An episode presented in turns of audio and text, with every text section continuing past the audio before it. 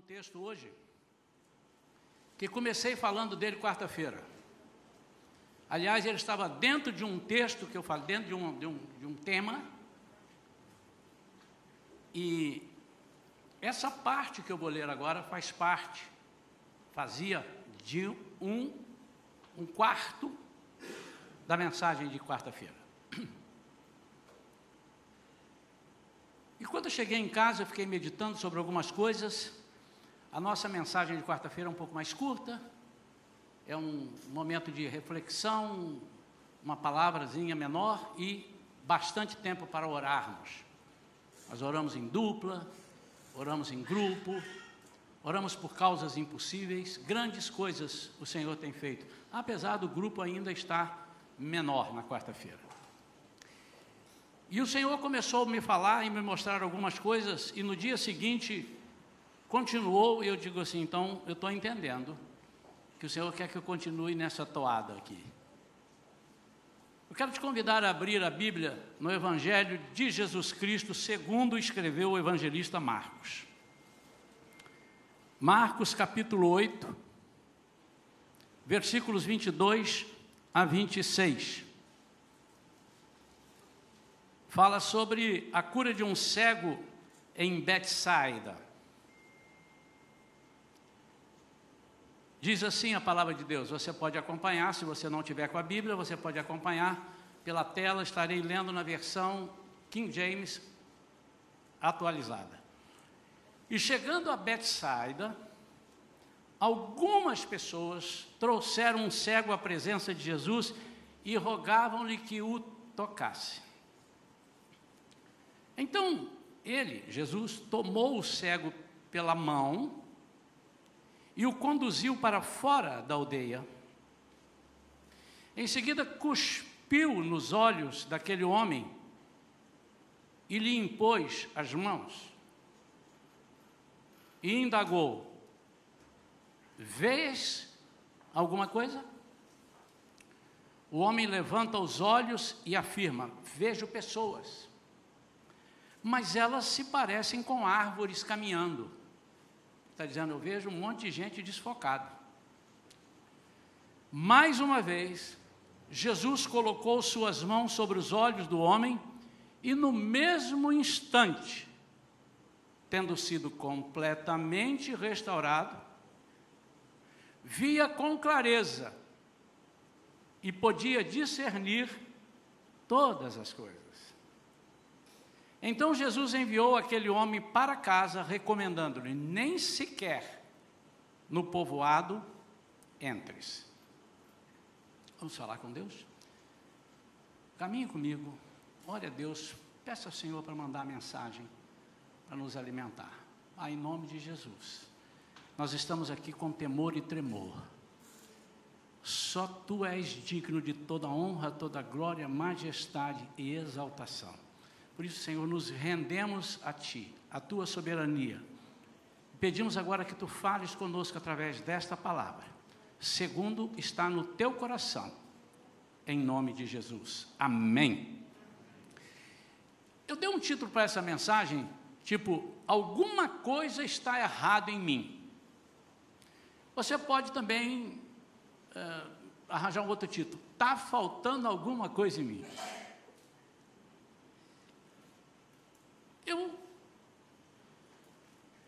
já expliquei isso aqui mais de uma vez, inclusive na quarta-feira eu falei qual é a, qual é a razão. É, na quarta-feira eu apresento quatro curas de cegos diferentes, to, todas as curas diferentes. Por que, que Jesus fez aquilo, né? E quando chega nesse caso, por que, que Jesus ora por ele, põe a mão, ele enxerga, mas enxerga turvo, depois Jesus tem que orar de novo para ele enxergar.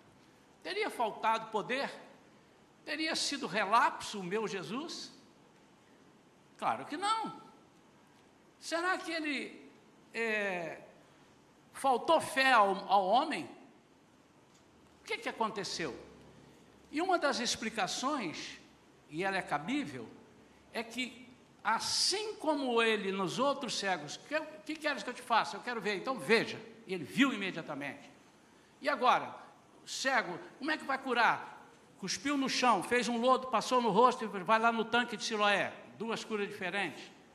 Essa daqui já é uma terceira cura. Jesus estava querendo ensinar, e é válido.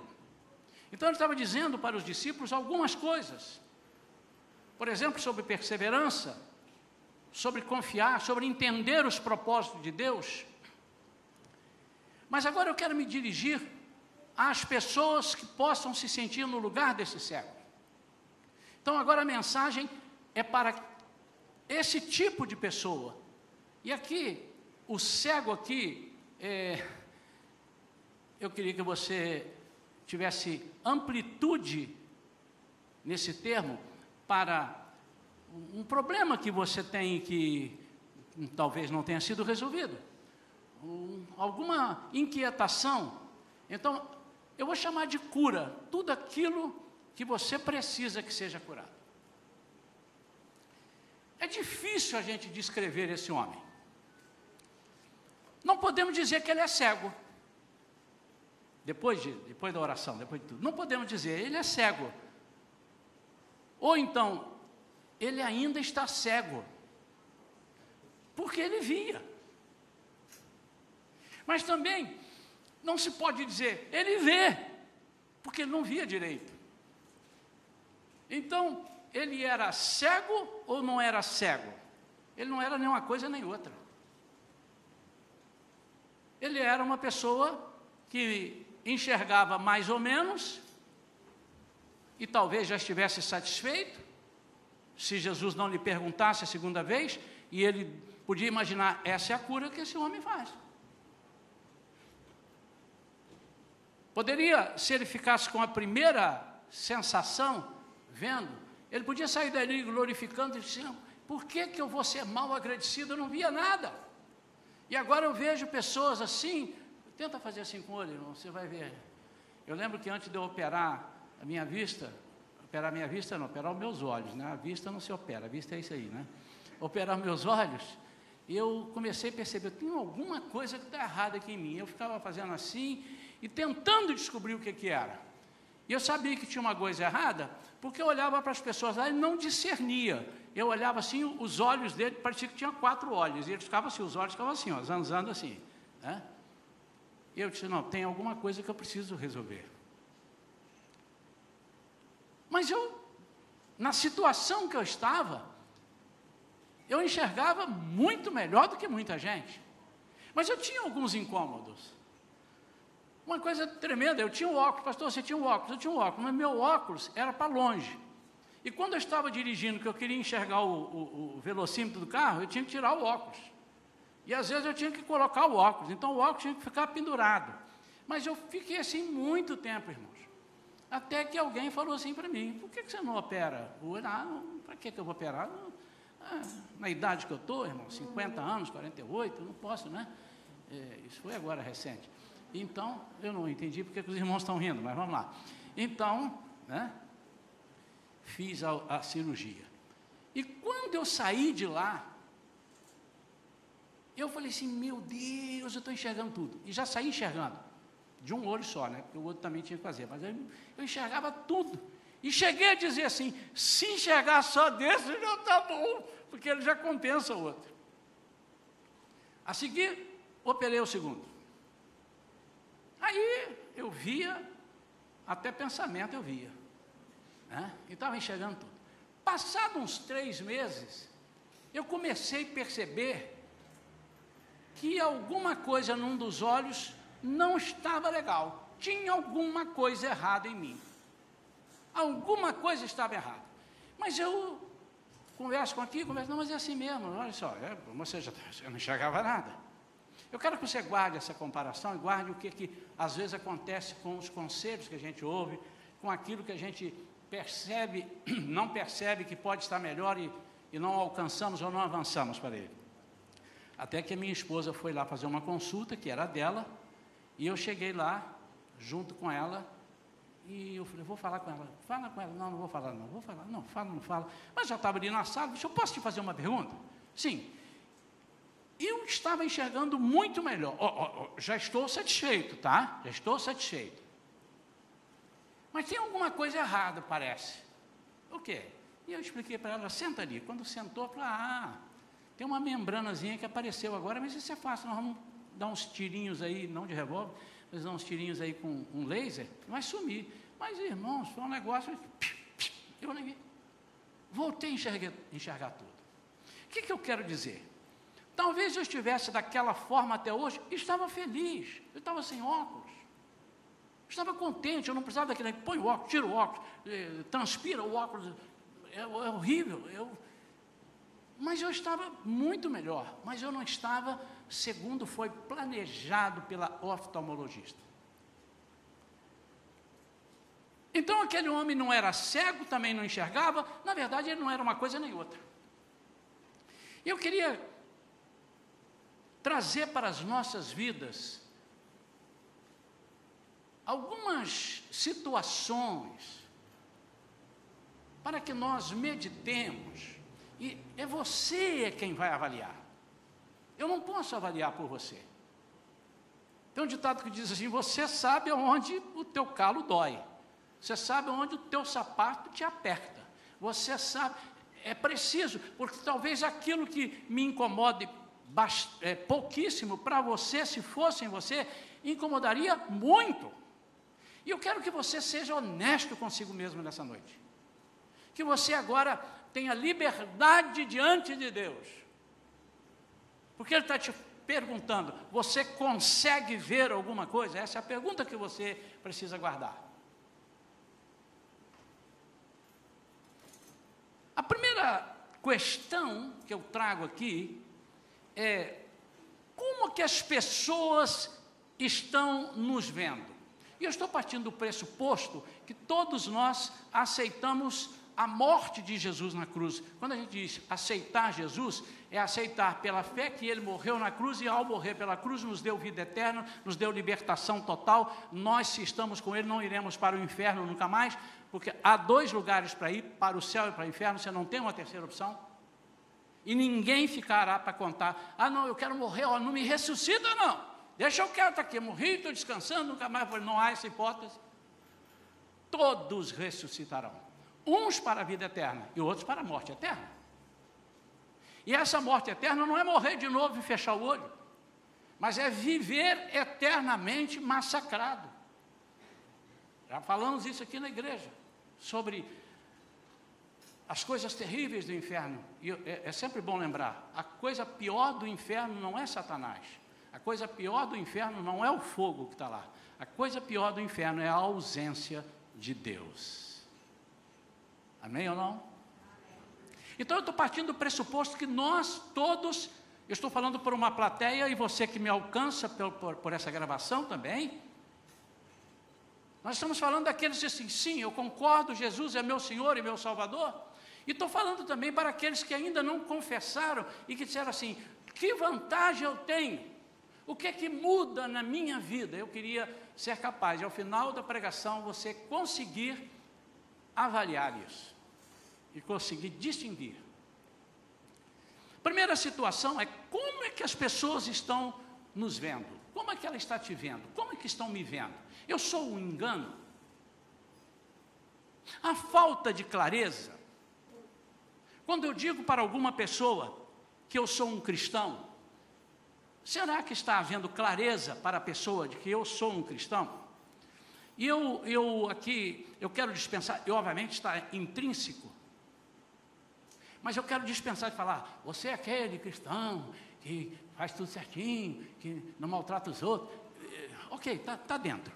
Está dentro do pacote. Mas o que eu quero falar é o seguinte: como é que as pessoas te veem em relação à sua fé? Em relação à sua segurança?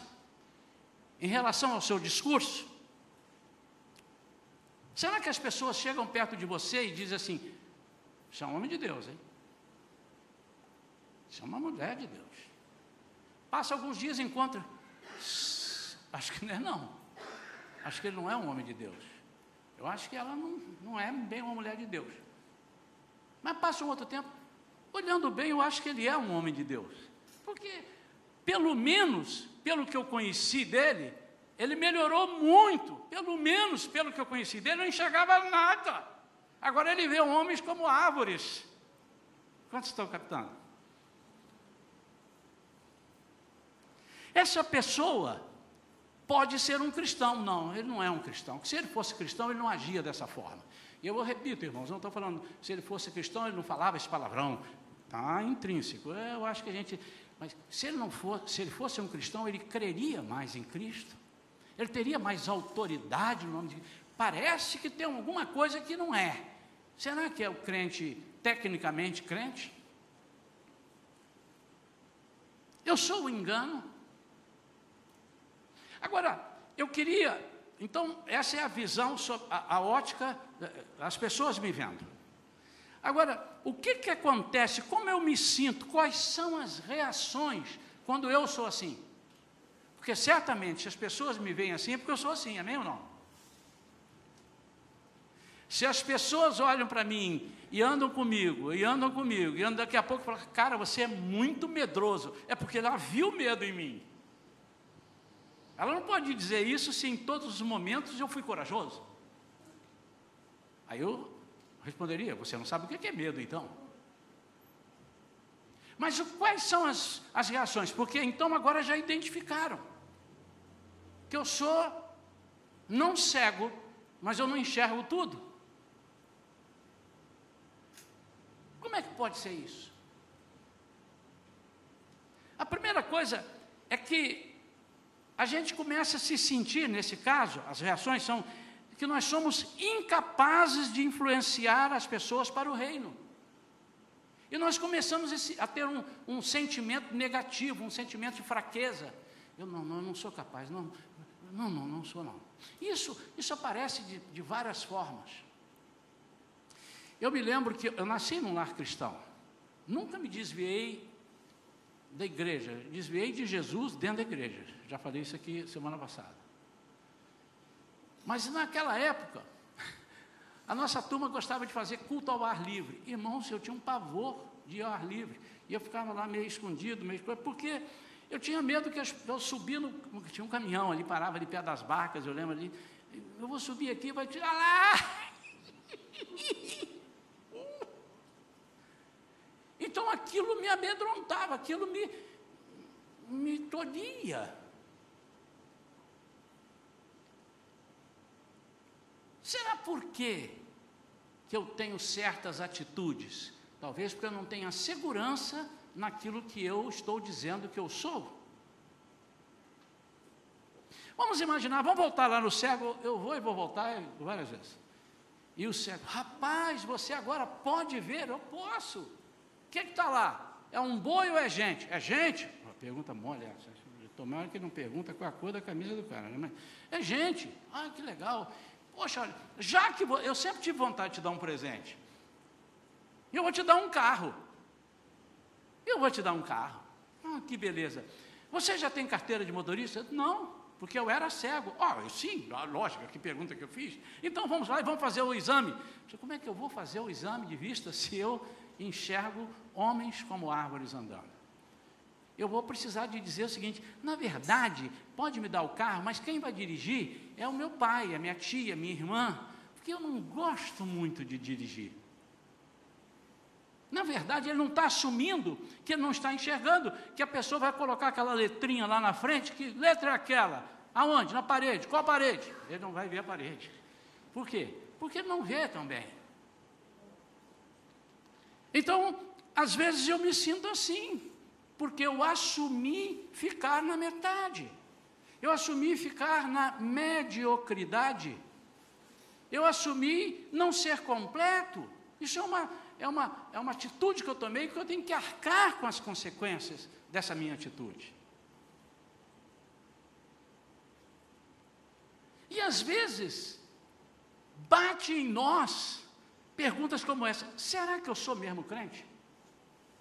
Eu nem sei se eu sou. Eu disse que eu era quando era criança, mas um dia desse alguém falou assim: Pastor, eh, seria possível batizar de novo? Eu falei assim: mas a Bíblia diz que é um só batismo.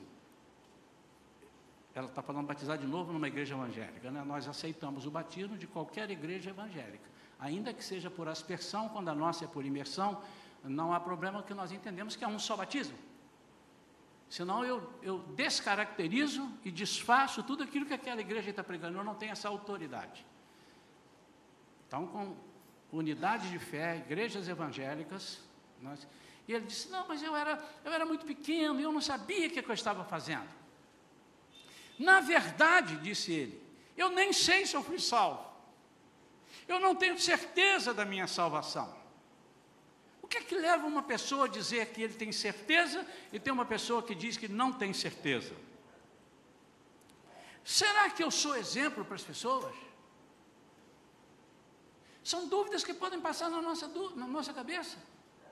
Meu amado, agora eu queria que você abrisse completamente a tua mente alternasse muito seus processos mentais e não ficasse só nisso aqui, da religião, de tudo. Comece a imaginar, por exemplo, você recebe um convite para ser professor eh, de escola bíblica dominical aqui, ou você recebe um convite para ser instrutor de alguma coisa lá, você diz, quem eu? Meu Deus, não sou capaz. Mas quem disse a você que você não é capaz? Você.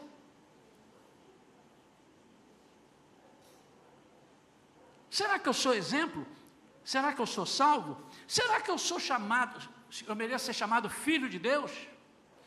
Hoje a Vivian ministrando aqui, ela falou uma coisa, né? Que muitas vezes há pessoas que são arrogantes e dizem, não, eu entro na presença de Deus, porque Deus, Deus ó, é chapinha assim comigo, e eu entro mesmo. E desconsideramos quem é Deus. Se nós entramos na presença de Deus, é só por uma razão, pela graça de Jesus. Se não fosse Ele, não tínhamos nada. Há uma música de um cantor, amigo meu, que fez, a autoria dele, ele diz: Quem sou eu para entrar em tua presença? Quem sou eu para entrar em tua presença? Mas por que, que eu entro? Pela tua misericórdia. Essa música é do pastor Paulo César Brito. É pela tua misericórdia, Senhor, que eu pronuncio o teu nome. Ninguém é digno, mas pela tua graça o Senhor nos torna capazes de ir à tua presença. Amém. E é assim que eu me sinto. Quando eu não tomo posse da plenitude de Deus na nossa vida. Como eu, quando eu não pego Jesus total e coloco no meu coração. A terceira coisa que eu quero abordar são os resultados disso. Porque eu me sinto assim, eu me sinto assado, e quais são as consequências? Quais são os resultados?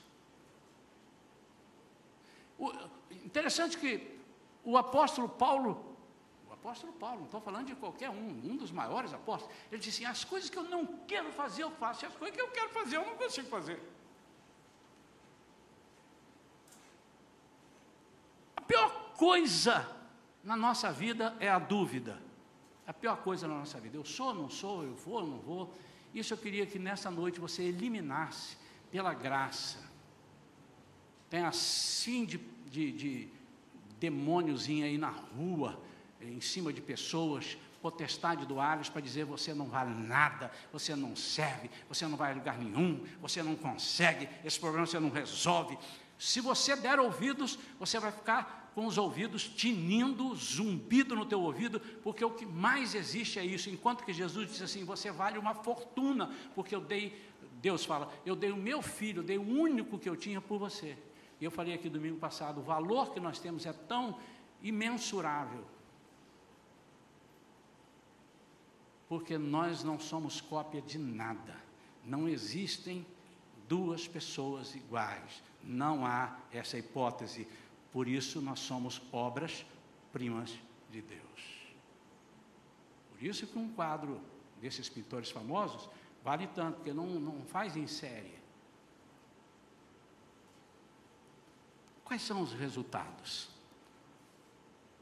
Muitas vezes essas pessoas que estão com a estão contentando.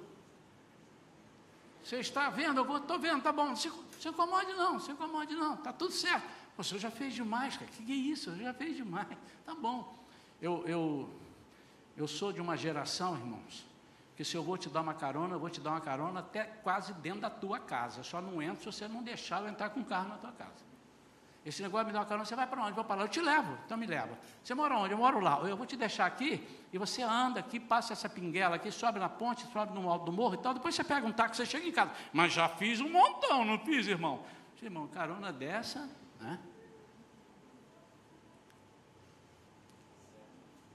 Então, quais são os resultados? Primeiro a gente começa a pensar: existe alguma coisa que está errada em mim?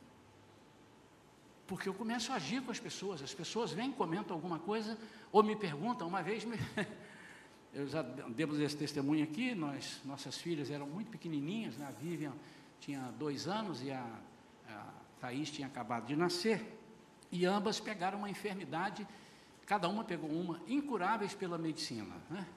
Eram, a da Vivian era, me ajuda aí filha, é uma alergia crônica que o médico disse, não tem problema não, ela não vai morrer disso, graças a Deus, ela só vai tomar injeção, quantas? Até o fim da vida, aquilo me matou.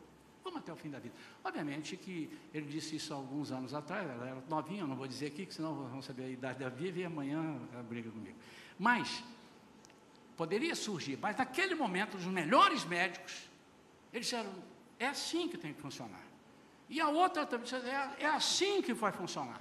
Mas aquilo estava me incomodando. E eu sabia que tinha alguma coisa errada.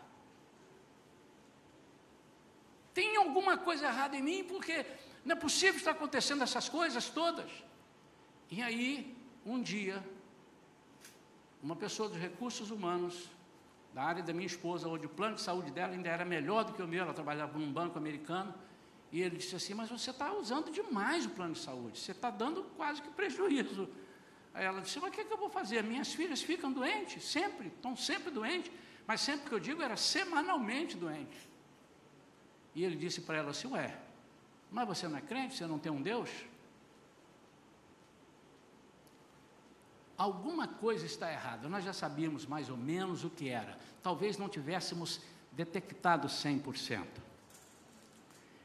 O resultado também é a gente se sente infeliz, insatisfeito com a gente mesmo. Alguma coisa aconteceu ou acontece com a gente que dá um sentimento de insatisfação, que eu não sei de onde vem.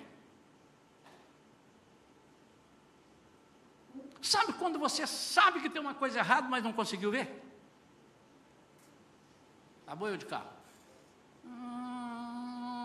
Hum, meu carro, né? Meu carro eu conheço bem, então. Hum, toc, toc, toc. Epa, isso eu não tenho. Passou, um bocadinho, toc, toc, toc, toc. Epa, tem alguma coisa errada. Eu não sei onde está, mas tem alguma coisa errada. Esse toque, toque, toque não tinha. Estou andando e o carro ah, dá um soluço. Ele não bebeu. Dá um soluço. Tem alguma coisa errada. Aí você começa a identificar. O que, que pode ser errado? Ou então, alguma peça do seu carro que você vê e a pessoa disse assim, isso daí, não, isso aí é assim, assim, assado. Mas, ó, você anda ainda bastante com aquilo, e você anda com aquilo, fazendo aquilo, um barulho, ou, ou dando um defeito, você não para. Por quê? Porque você sente que tem alguma coisa, mas ainda não teve a decisão de dizer assim, eu quero cura total para isso daqui. Houve uma época, como consequência, que talvez você tenha dito assim: meu casamento é um espetáculo. Meu emprego, não quero melhor que esse. Mas de repente agora você diz assim: meu casamento não é bem o que eu imaginava. Eu vou já te explicar isso aqui. Engraçado, meu emprego não posso reclamar, não, tem muita gente desempregada, mas não é bem. Há dez anos atrás eu era feliz, agora eu não, não sou feliz. Meu casamento, nos cinco primeiros anos, an, primeiros anos, eu. Que casamento, passeamos, vivíamos como pombinhos, mas hoje não está legal.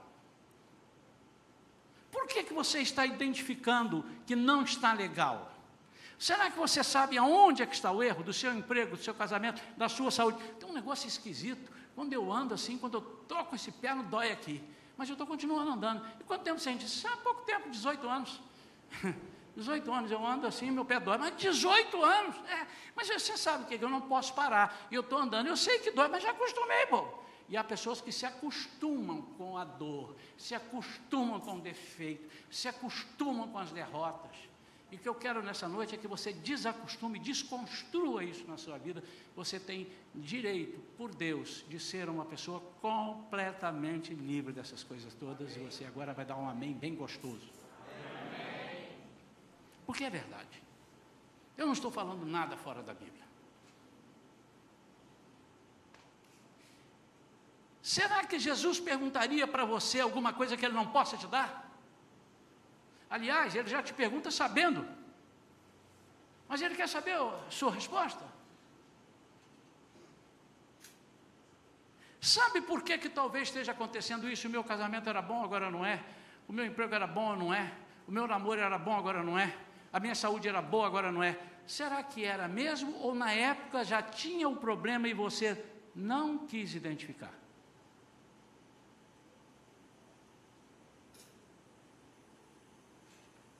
Tenho uma pessoa bem conhecida, bem próxima de mim, que todos os indícios foram dados a ela de que o casamento com aquela pessoa seria uma turbulência.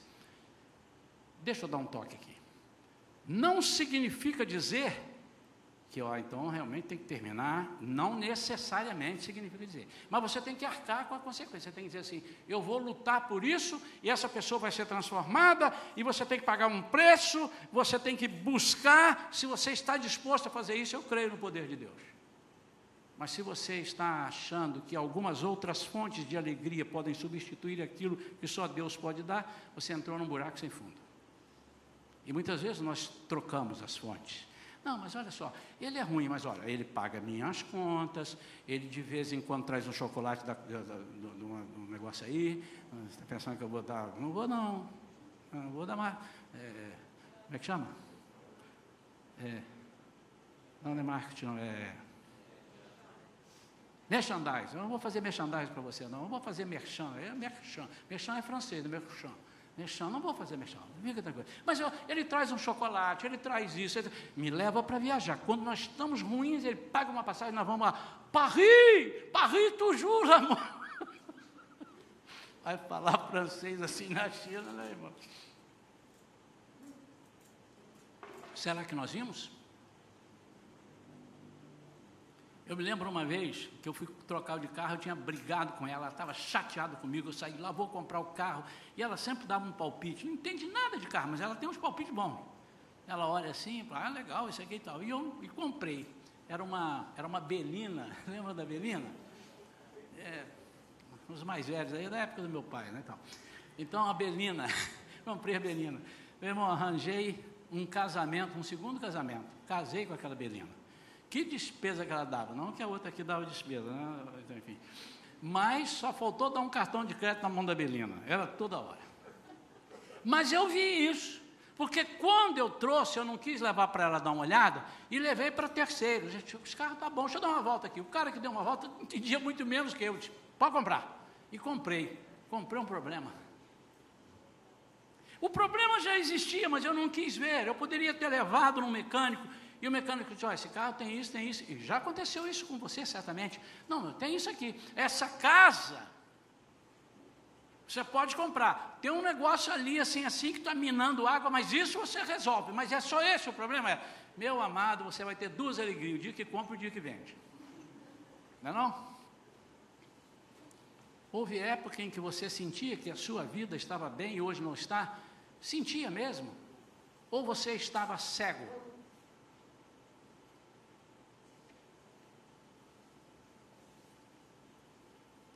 Jesus pergunta: Você pode ver alguma coisa? Eu quero esticar essa pergunta de Jesus.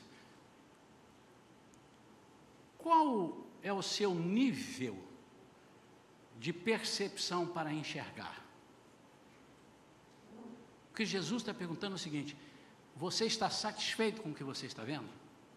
Você está vendo? Como é que você está vendo? Está bom assim? Sabe, amados, uma coisa que eu admiro, admiro muito assim Jesus, mas há uma das coisas que eu admiro é que ele não força ninguém a nada. Ele diz: quem quiser vir após mim. Quem quiser, quem quiser. Quem não quiser, não quis.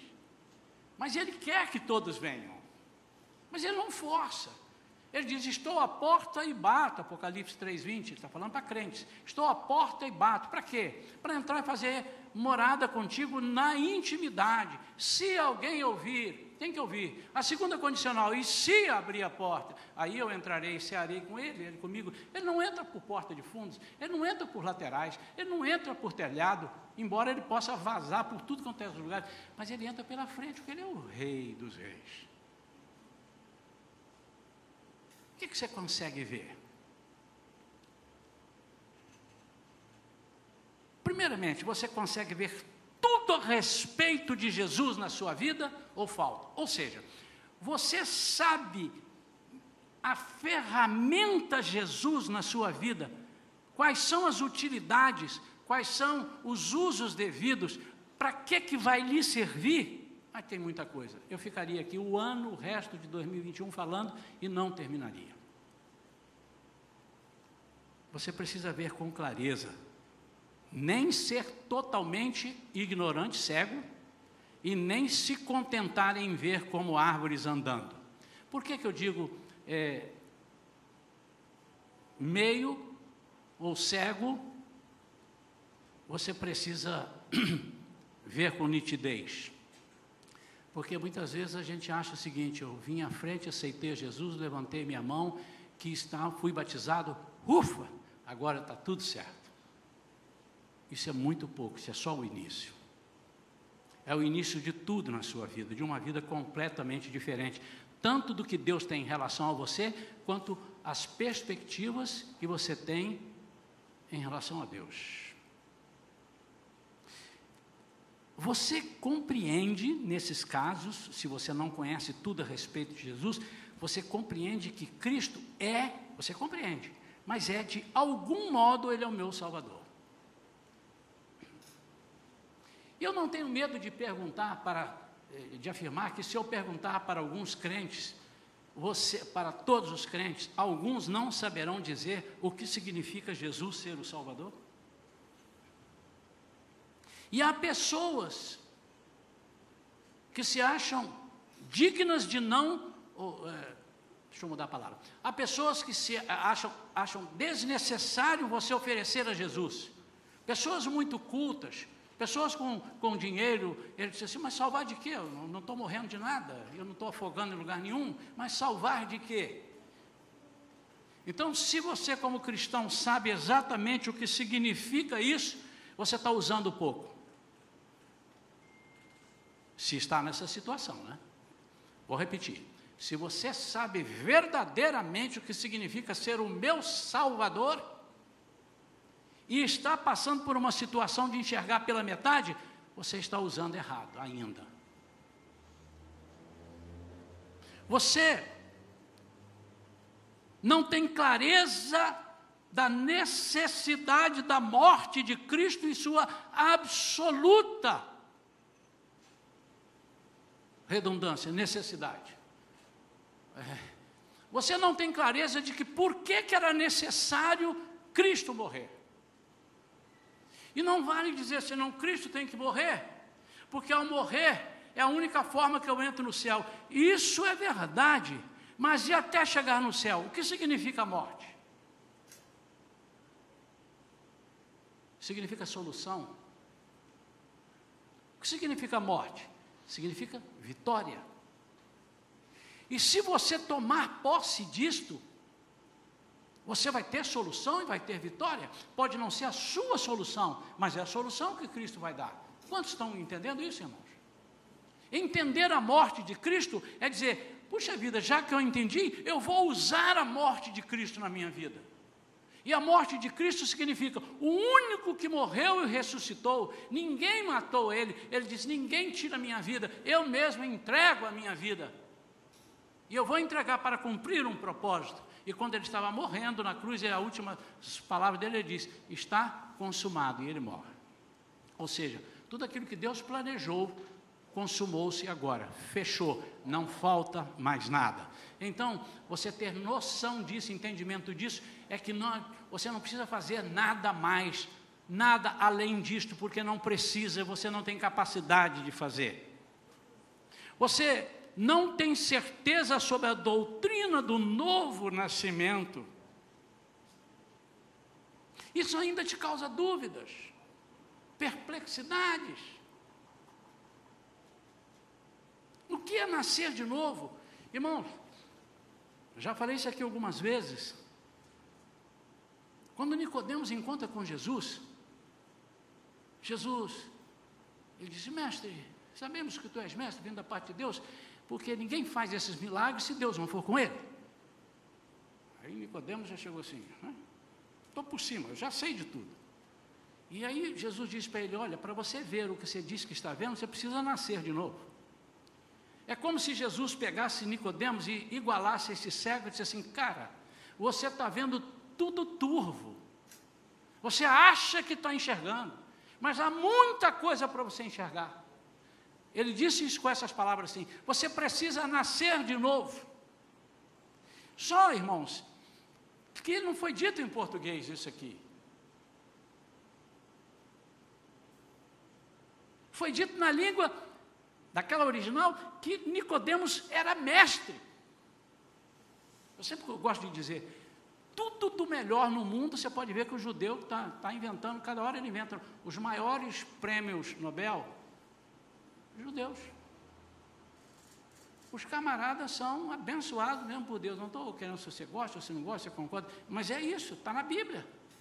E esse camarada era mestre nesse lugar. E Jesus falou com ele na língua dele, e no termo original, Jesus disse assim: para você entender isso, você precisa nascer a noiden. Usou o verbo e disse: nascer a. E de onde vem? Do alto.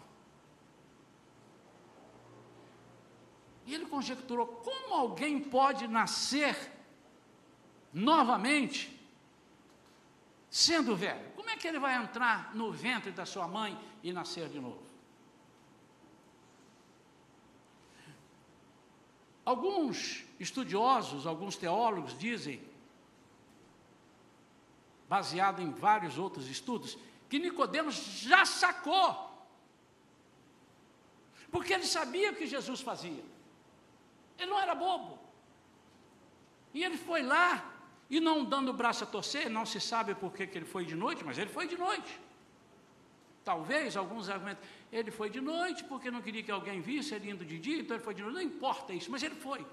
Mas ele já sabia, ele sabia, e ele chegou a dizer: Tu vens de Deus, e ninguém pode fazer o que o senhor está fazendo se não é de Deus. E quando ele diz isso, Nicodemos, hum, o camarada está me fisgando e eu vou dar uma de João sem braço. Eu vou sair pela tangente. Ué, mas como é que pode? Eu sou, eu sou grandão assim, vou nascer no ventre da mamãe. Acho que Jesus olhou para ele e disse: Toma juízo, rapaz. Estou conversando com o mestre. Você é mestre em Israel, você não sabe disso? Você não está entendendo o que eu estou falando? Você é mestre em Israel. Está lá. João capítulo 3, depois lê em sua casa. Você é mestre em Israel e não entendes isto? É porque ele começou a captar e disse assim: Eu prefiro ser meio cego ou meio, meio não cego.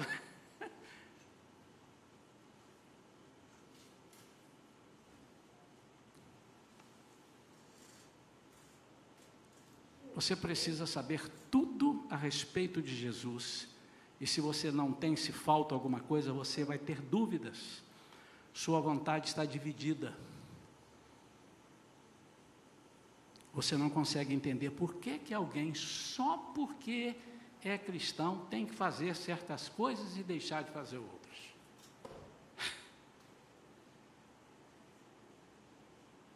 Eu fico impressionado.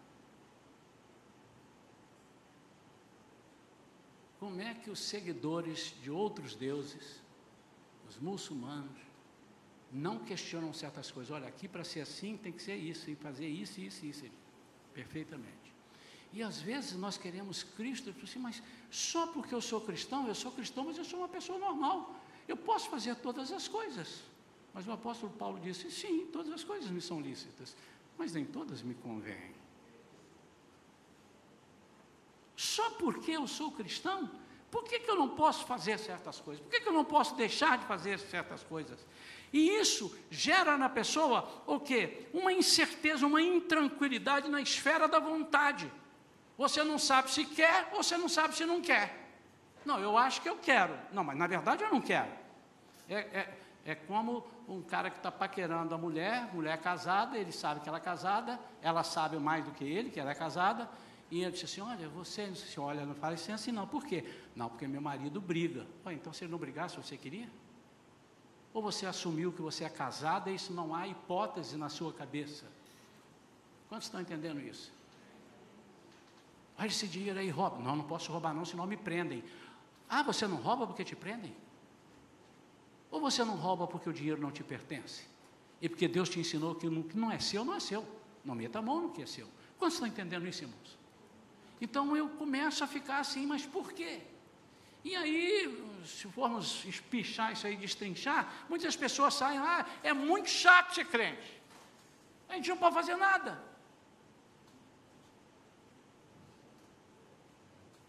Mas quando nós temos esse Jesus total, eu provo a você que nós não fazemos nada porque decidimos não fazer.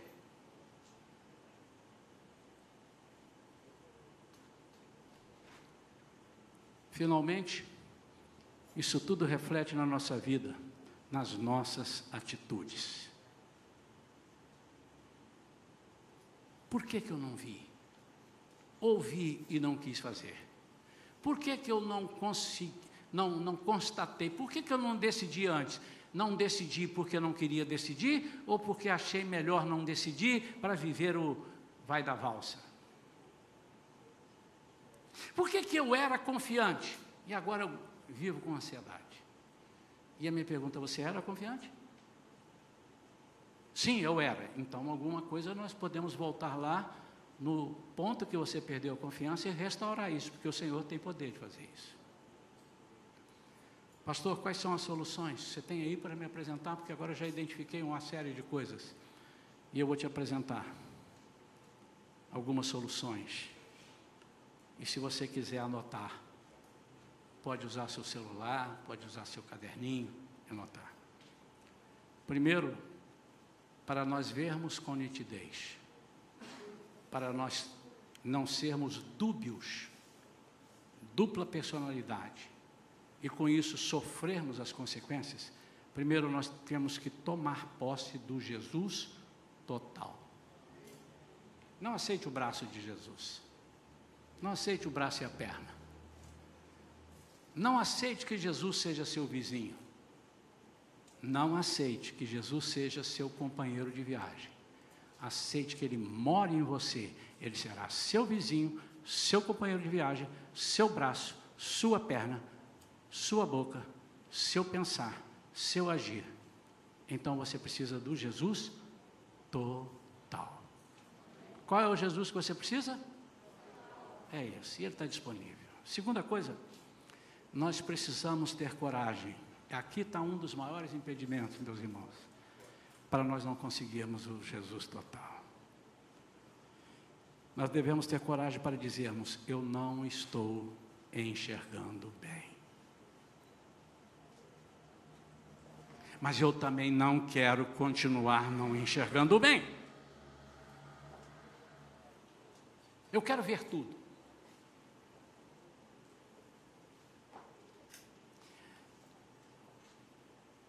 Você tem noção do que Cristo fez e entregou para a sua igreja, que é o seu corpo, aqueles que o confessam como Senhor e Salvador?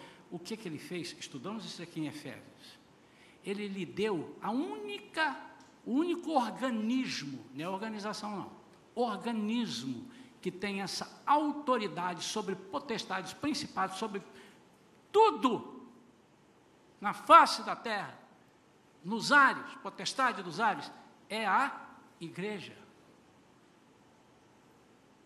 Está na Bíblia. A causa de Satanás ainda não fazer o que bem entende é a igreja que está aqui na terra. Não é o Espírito Santo, sim, é através do Espírito Santo. Mas a igreja chama o Espírito Santo e ele intervém. É por causa da igreja que chama o Espírito Santo. E quando Jesus buscar a sua igreja, vou repetir isso que já dito aqui para você guardar bastante. Quando Jesus buscar a sua igreja, o Espírito Santo não sai da terra, porque ele precisará ficar aqui para converter as pessoas que aqui estiverem do pecado, da justiça e do juízo. Quem sai é a igreja, mas o Espírito Santo dá um passo atrás e dá a Satanás o poder de atuar livremente. Então, a igreja tira dos ombros, ou seja, ele tira um negócio chamado é, a restrição. A restrição. Hoje, Satanás está restrito a algumas coisas e ele é restringido a algumas coisas, por causa da igreja. Isso é bíblico. Terceiro, seja honesto consigo mesmo. Diga, eu quero conhecer melhor o meu Salvador. Eu quero vida plena. Irmãos, eu não estou falando só do céu, acorde, acorde. Eu não sei quanto tempo demorar. A gente diz, Jesus está breve. Está bom, está eh, breve, mas pode demorar 20 anos. E você que ainda não casou, vai querer casar? Os jovens aqui digam amém. Irmão Sérgio, irmã Vivian, como é que é? Então, ensinar lá. Fazer um planejamento, pode ser que aconteça, de você ainda ter filhos e netos, pode ser, mas deixa eu te dizer, é para viver aqui aquilo que o Espírito Santo quer te dar através do Jesus total. Quarta coisa, diga: não me contentarei mais em esconder minhas deficiências, ou não me contentarei com uma vida mediana. Isso é você quem tem que decidir.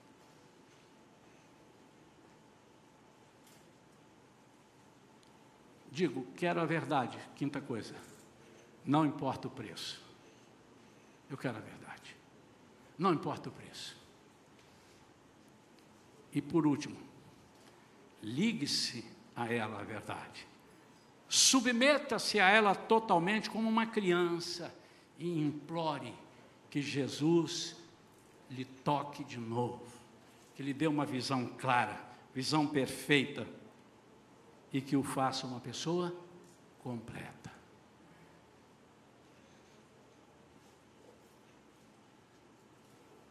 Você vê alguma coisa?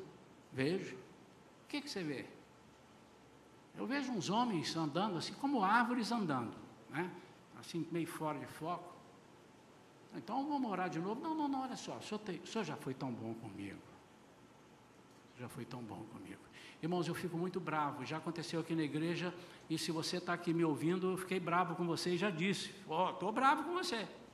Mas por que, que você passou por isso e não ligou para a gente, para a gente orar, pastor? Mas o senhor tem tanto problema. O senhor tem tanto problema, pastor, que. É. Então, se eu tenho tanto problema, liga para mim para orar comigo, então, para orar para mim, irmão.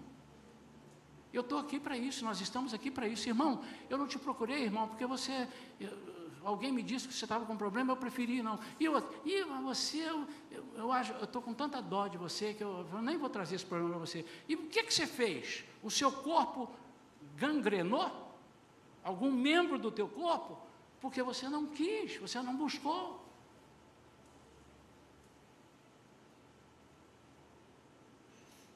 Há alguns irmãos aqui que estão nos visitando e alguns já disseram, pastor, eu quero ficar nessa igreja eu quero perguntar a você, já perguntei, vou perguntar a você e a outros que não me disseram. Você tem certeza que você quer uma vida plena? Você está num lugar que nós buscamos isso. Eu não disse que a igreja minha é plena, é total, é a melhor. Não, não existe essa igreja. Até porque nós estamos nela, e quando nós estamos, nós estragamos tudo. O que eu quero saber de você é o seguinte: você está disposto a buscar algo mais? Você está disposto a não conhecer um Jesus de ouvir falar? Um Jesus que, na sua cabeça, é um Jesus que atende ao pastor, ou algum líder, ou um missionário. Nosso Deus é tremendo. E basta, por exemplo, se você o aceitar agora, agora você já está no mesmo nível de autoridade que ele lhe dá, do mesmo nível de uma pessoa que tem 20, 30 anos, é pregador, é missionário, exatamente na visão dele. Não estou dizendo que você vai conseguir fazer isso, porque você tem que passar por alguns passos de credibilidade contigo mesmo, como nós falamos na mensagem, mas você está apto. É isso que eu quero dizer. Você está apto. a receber essa autoridade.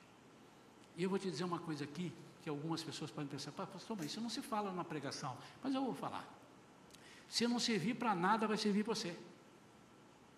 Se não servir para mais ninguém, se deu, duvido que você não vai ser impulsionado aí aos outros. Porque fica um negócio aceso dentro da gente, que a gente quer falar para todo mundo. Olha, vem cá, tem um negócio bom aqui, vem conhecer Jesus. Mas ainda que você não tenha isso, vai servir para você. Você não vai ser mais medíocre. Não, tá bom. Eu já estou.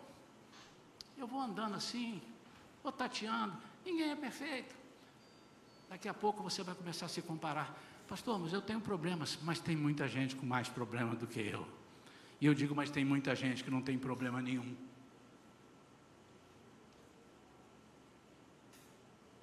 nós temos que fazer o alinhamento por cima. Por cima, no sentido de plenitude com Deus. Vamos ficar de pé.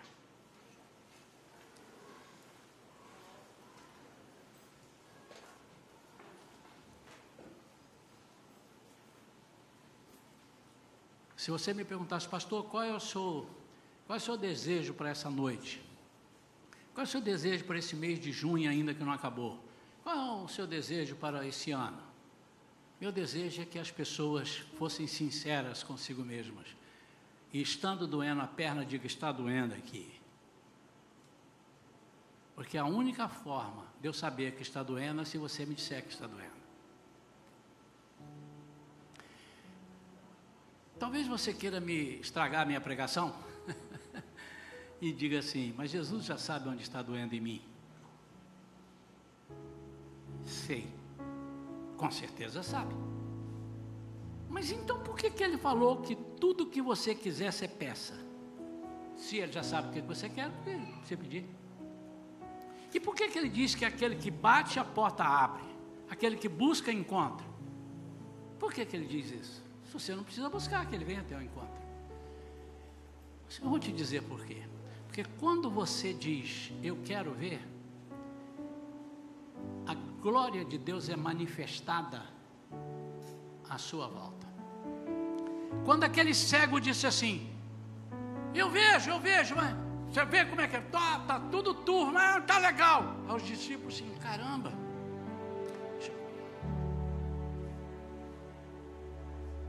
Eu vou tocar de novo. Que eu quero ensinar para eles que nós não podemos contentar com pouco com Deus. Deus é o Deus da cura total. Tocou. E agora? Agora eu vejo nitidamente. Queridos discípulos, quando vocês forem fazer isso, e esses discípulos, queridos discípulos, Ipo, Ipo, Ipo, Ipo, Ipo, o eco chegou em mim hoje, Isaías. Quando vocês forem fazer isso, façam com toda a autoridade e não tenha medo, porque quem vai dar sou eu, Jesus. Sou eu, o Espírito Santo. Sou eu, Deus. Você tem a oportunidade agora, ímpar, de ir para casa com as suas mazelas, com aquilo que você sabe. Eu não sei, mas você sabe aquilo que você tem, tem te machucado, tem te, de alguma forma, te incomodado. Você sabe. Eu não sei. Deus poderia me revelar, mas a prova é Ele não me revelar. Então, nesse leque que nós falamos e aquilo que não falamos, está dentro. Se é o que te incomoda, alguma coisa, você diz assim: Senhor, eu estou com, eu não estou nem metade, estou com 70%, mas eu quero 100%. E o pastor disse, o pastor disse aí agora: e se o Senhor é Jesus, o Senhor é Deus e a tua palavra é verdadeira, eu vou buscar. Então, se você quiser buscar aquilo que está faltando para te completar. Se você estava feliz, não está. Se você, um monte de coisa que eu preguei, eu não vou repregar. Você, por favor, fique à vontade para dizer: Eu preciso. Onde você estiver, você levante a sua mão e diz: Eu quero essa oração, pastor. Porque se você não levantar essa mão, eu vou dizer, você não precisou. Como é que eu vou orar? Gente, quantos querem?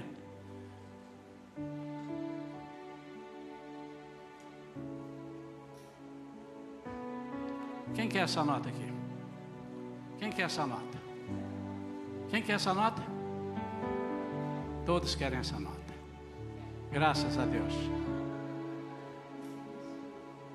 Mas a única que veio buscar foi ela, ela levou. Depois você me devolve, tá? Entenderam, irmãos? Você quer, demonstra que quer. Tem gente que tem um bloqueio de vir no altar. E eu um dia comecei a falar assim, o Senhor, eu não vou falar não, porque as pessoas ficam. Ele falou assim, mas o cabeçudo, é você quem faz? Sou eu. Então vem aqui no altar, eu vou orar por você. Vem cá, Gustavo. Você levantou a mão, então vem cá. Amém? Pode vir, vem correndo. Vem correndo, vem correndo antes que Jesus venha. Vem, antes que ele volte. Vem cá, Amanda.